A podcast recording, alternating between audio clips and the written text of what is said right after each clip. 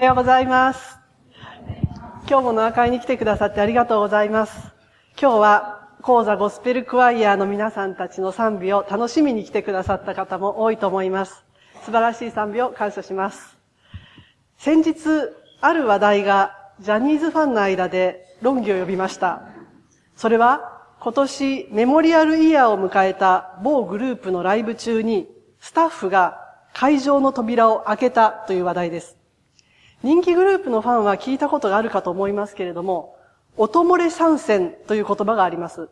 音が漏れる、そして戦いに参加すると書いて音漏れ参戦です。チケットが手に入らなかったファンが、ライブの音が漏れてくることを期待して、会場外でライブの時間歌声を聞いて、ライブに参加しているつもりになる行動を指します。その会場外にいる音漏れ参戦のファンのために、スタッフが扉を開けて中の音を聞こえやすくしたという行為があったんですが、そのことについてツイッター上で賛否が分かれました。会場外にいた音漏れ参戦のファンにとっては、扉を開けてくれたスタッフさんは天使のような存在だったと思います。でも一方で、お金を払って中で聞いていたファンや、会場近くに行きたくても行けなかったファンは、複雑な気持ちだったのではないかなと感じます。嵐が国立競技場でライブをしていたとき、国立競技場には屋根がありませんから、かなり音が漏れていたそうなんですけれども、音漏れ参戦組が競技場の周辺にたくさんいたそうです。その数およそさんまんにんと言われています。さんまんにんです。姿も見えない場所にさんまんにんも集めるグループが他にあるでしょうか。会場内にさんまんにん集めるだけでも大変なことだと思います。会場内にはななまんにん、そして外にはさんまんにん。嵐って本当にすごいグループになったなと思います。私が嵐ファンになった時には、ここまで嵐が人気グループに成長するとは思っていませんでした。その昔、何度、何度かお話しているかもしれませんけれども、娘が嵐ファンであることをクラスの友人に言ったら、ええー、キモいと言われた時代がありました。今から思うと信じられません。その後もしばらく、嵐の シーディー は初回限定版を予約なしで店頭で買うことができました。今は予約が遅ければ買うことはできません。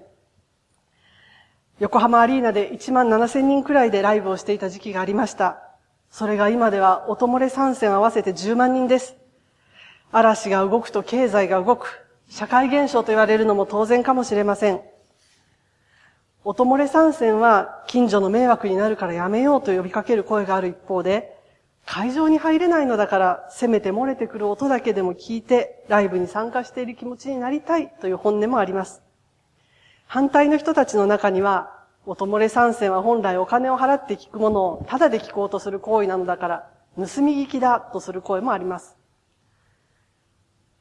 私自身はライブの抽選に外れたらあっさりと諦めるタイプなので、音漏れ参戦したいとは思いません。ライブは参加するとすごく疲れるものなんですけれども、それを会場外でしようという体力が私にはもうありません。ですからそこまでして歌声が聞きたいかと感心してしまう気持ちになります。だいたい嵐のライブは暑い季節か寒い季節しかないので、気温にももうめげてしまうと思います。嵐のライブは待っていれば ディーブイディー になります。くがつの宮城もいちがつついたちに ディーブイディー で発売されることが発表されました。そんなに歌声が聞きたかったら、高座教会に来て、今日のように高座ゴスペルクワイヤーの素晴らしい歌声を聞けますよと、皆さんにお知らせしてあげたい気持ちです。今日は、詩編を皆さんと共に見ていこうと思ってやってきました。詩編は、旧約聖書と新約聖書を合わせた大体真ん中ら辺に収められています。ひゃくごじゅうもの詩が収められているんです。小学生の時、国語の授業で初めて詩というものを習いました。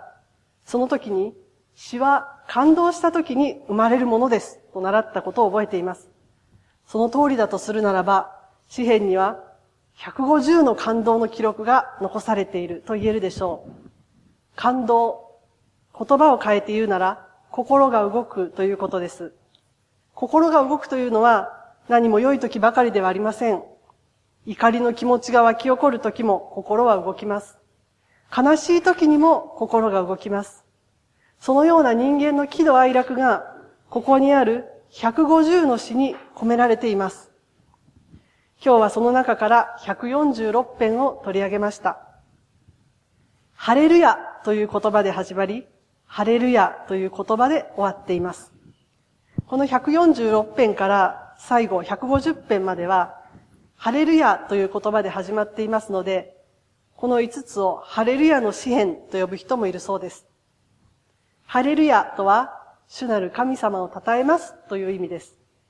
ですからこの詩編は、主なる神様を称えますという言葉で始められ、その言葉で閉じられていることがわかります。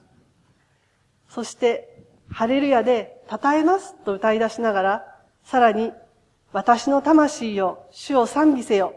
命のある限り、私は主を賛美し、流らえる限り、私の神に褒め歌を歌おうと続けています。命のある限りです。人生すべて死ぬまで神様を称え続けますという決意のような気持ちを歌っています。命ある限りと一口に言いますが、その間に山があり、谷があることは皆さんも想像がつくと思います。喜べるときには、神様感謝しますと歌えますが、悲しいとき、苦しいとき、私たちは神様に、あなたを称えますと歌えるでしょうか。人生には、神様、どうして私がこのような目に遭わなければならないのでしょうか。早くこの苦しみを取り去ってくださいと言いたくなる時が必ずあります。それでも、神様あなたは素晴らしい方ですと褒めたたえる歌を歌いますとこの詩編の作者は書きました。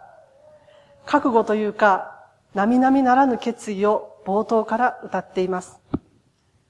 それともこの作者は、人生はいつもバラ色で、楽しいことばかりだと考えていたのでしょうか。そうではないことが次のまとまりに書かれています。そこにはこのように書かれてあります。勲功により頼んではならない。人間には救う力はない。霊が去れば人間は自分の属する土に帰り、その日彼の思いも滅びる。人に頼みたくなるとき、特に勲功と書かれていますから、大きな力を持った人のことでしょう。そのような力を持った人を頼りにしたくなるとき、それは私たちが困っているときや苦しいときが多いと思います。自分を助けてもらいたいと願って、自分以上に力を持っている人を頼りたくなる気持ちは、今も昔も変わりません。私が就職活動をしていたとき、友達に有力なコネを持っている人がいました。その人の力で、彼女は大手の企業からすぐに内定をもらっていました。普通ならなかなか得られないものを力ある人によって与えられることがあります。ですから私たちはそのような力を持っている人にお願いしたくなります。けれどもこの詩は苦しい時にあってもそうしてはならないと明言しています。人間的な力に頼ってはならない。なぜなら、人間には救う力がないからと書いてあります。人間がどのようなものか作者は続けます。霊が人間を去れば人間は自分の属する土に帰り、その日彼の思いも滅びる。人間の命には限りがあり、力がある人もない人も命が尽きれば思いはなくなってしまうという意味です。力は一時的なものでしかありません。人間の儚さを思わされます。ところが、歌の調子は次からガラッと変わります。いかに幸いなことかと視点を変えてきています。本当に幸いなのは、ヤコブの神を助けと頼み、主なるその神を待ち望む人としています。ヤコブの神、つまりイスラエルの神様です。ずっと昔からイスラエルの民を助けてくれて、導きを与えてくださった神様のことを歌っています。天地を作り、海とその中にあるすべてのものを作られた神をと表現し、神様の偉大な力を伝えています。その前のまとまりが人間の無力さ、儚さを歌っていましたから、神様の力は人間とは対照的であることを教えてくれています。人には力はないけれども、神様にはあると歌っています。そして、本当に頼りになる神様とはどのような方なのかという紹介がその後に続いています。とこしえに誠を守られる主とは永久に誠実であるということです。約束をたがえない、忘れない、きちんと守る。そのようなしっかりとした確かさ、誠実、真実という意味を持つ言葉が使われています。人間のように気分次第で変わったり、前に言ったことを変えるような方ではありません。虐げられている人に裁きを、ために裁きをする方、飢えている人にパンを与えて養ってくださるお方、囚われ人を解き放ち、見えない人の目を開き、うずくまっている人を起こされる方、神様は無力な人たちの傍らにいてくださり、助けてくださる方であるとここで紹介しています。気流の民を守り、みなしごとやもめをも励ましてくださることも書かれています。改めて見ますと、七節からは無力な人々の姿が列挙されています。そしてこれらの人々の姿は、詩編が書かれた時のことだけではありません。現代でも虐げられている人はいます。飢えている人はこの日本にもいます。囚われている人も世界にもいます。見えない人もいます。うずくまって立ち上がれない人もいます。気流の民とは他人のところに一時的に住まなければならない人々のことです。保護の手が十分に及ばない中で弱者としての暮らしをしなければならない人々もいなくなりません。みなしごとやもめも同じです。それでも神様はそれらの弱い人たちを見捨てない、見捨てないどころか関心を持ってくださるお方です。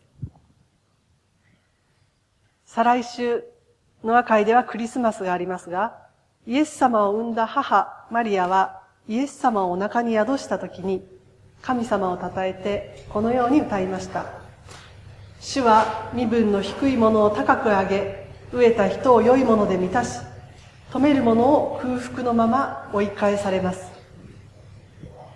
イエス様ご自身も弱い立場にいる人たちに常に希望を与えてくださいました。愛と憐れみを持ってそれらの人々が抱えている問題を受け止めてくださいました。神様は力ある方だけではなく愛を持って私たち一人一人を見てくださる方です。どこか遠いところで私たちを見もしない方ではなく、問題に寄り添ってくださる方です。ただし主は、逆らう者の道は覆されるとあります。神様に逆らう人は永遠には栄えることはできません。それらの人がしばらくの間は力を振るったとしても、それは一時的なことで終わります。歌はいよいよクライマックスです。主はとこしえに王、シオンよ、あなたの神は世々に王。シオンとはエルサレムのことを指します。詩ですから、エルサレムよ、あなたのと人に語りかける形で歌われています。ここまで見てきたように、顧みられない人を愛してくださる神様は永遠の王です。永遠の王様が身分違いも甚だしい人々を引き寄せてくださる。こんなにすごいことはありません。だからハレルヤです。神様を賛美しますと私たちは心から歌うことができます。毎年じゅうがつの体育の日にあるイベントがテレビで放送されます。そのイベントとは N コンです。その昔は エヌエイチケー 全国学校音楽コンクールという正式名称で呼ばれていました。N コンとは合唱のコンクールです。私も中学生の時に エヌエイチケー 全国学校音楽コンクールに出場しました。当時から伝統と権威のあるコンクールでしたから、良い成績を取るために毎日練習をしていました。私は大和中学校に通っていました。大和中学校は私が中学いちねん生の時に県大会でにいにあたる優秀賞を取っていました。私はその年の秋から入部したので、にいに入った時のコンクールには間に合っていません。私が中学にねん生の時はさんい、一つ順位を落としてさんいの優良賞でした。その大会には私も出ていました。でもみんなさんいには満足していませんでした。そしてさんねん生が引退をし、私が部長になりました。ごじゅうにん以上いた部員をまとめることは結構大変でした。でも私には目標がありました。 エヌエイチケー コンクール自分の代でいちいを取るという野望です。先輩たちからもあなたたちが最優秀賞を取るのよと言われ続けました。私も子供の時はかなり熱くなるタイプでしたから、絶対にいちいを取りますと答えていました。ところがいちいは取れませんでした。いちいどころかまさかの予選落ちでした。過去さんねんで最低の成績というより成績もつかない結果が私が部長の時に起きたわけです。私が人生で初めて味わった挫折でした。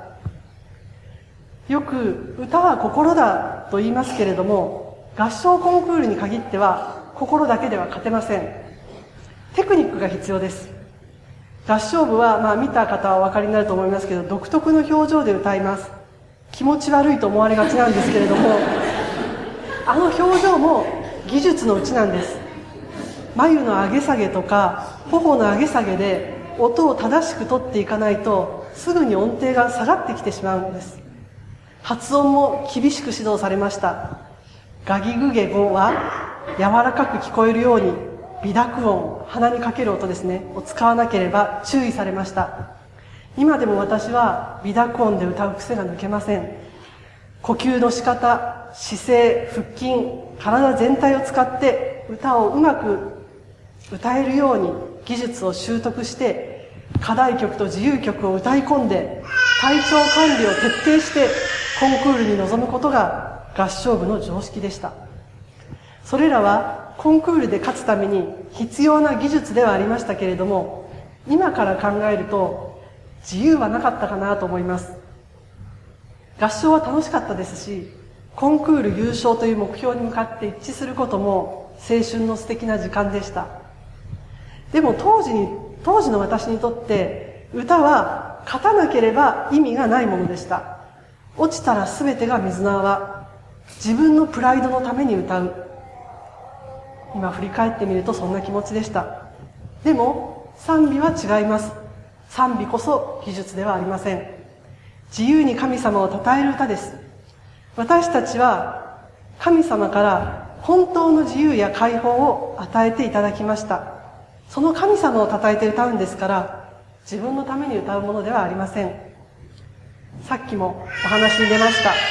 教会の賛美グループは歌が下手でも音符が読めなくても大丈夫ですから、ぜひ来てくださいと案内をされます。あれは別にお愛想で言ってるわけではありません。本当にそう思っているはずです。そうですよねはい、うなずいてくださいました。何度も言いますけれども、賛美は神様に捧げるものだからです。私たちが持っているもの、つまり神様から与えられたものを喜んで差し出すことです。神様が歌を上手に与え、歌える力をくださっていたなら、それはそれで良いでしょうが、世の中そのような人ばかりではありません。けれども、どんなにうまくなくても神様を賛美することに意味があります。それに歌の上手い人の歌だけが心に届くかというと、そういう場合だけではありませんよね。上手くない人が周りの目を気にせずに神様だけを見上げて喜びにあふれて歌っている姿は、合唱部出身の私には真似ができない素晴らしさがあります。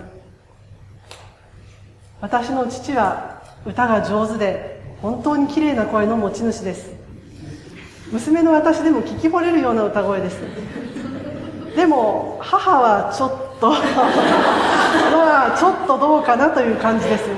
私は母に似なかったので合唱部に入れたわけなんですけれども、それでも母がグローリーエンジェルズで仲間の皆さんと喜んで賛美をしている姿は素晴らしいなと思います。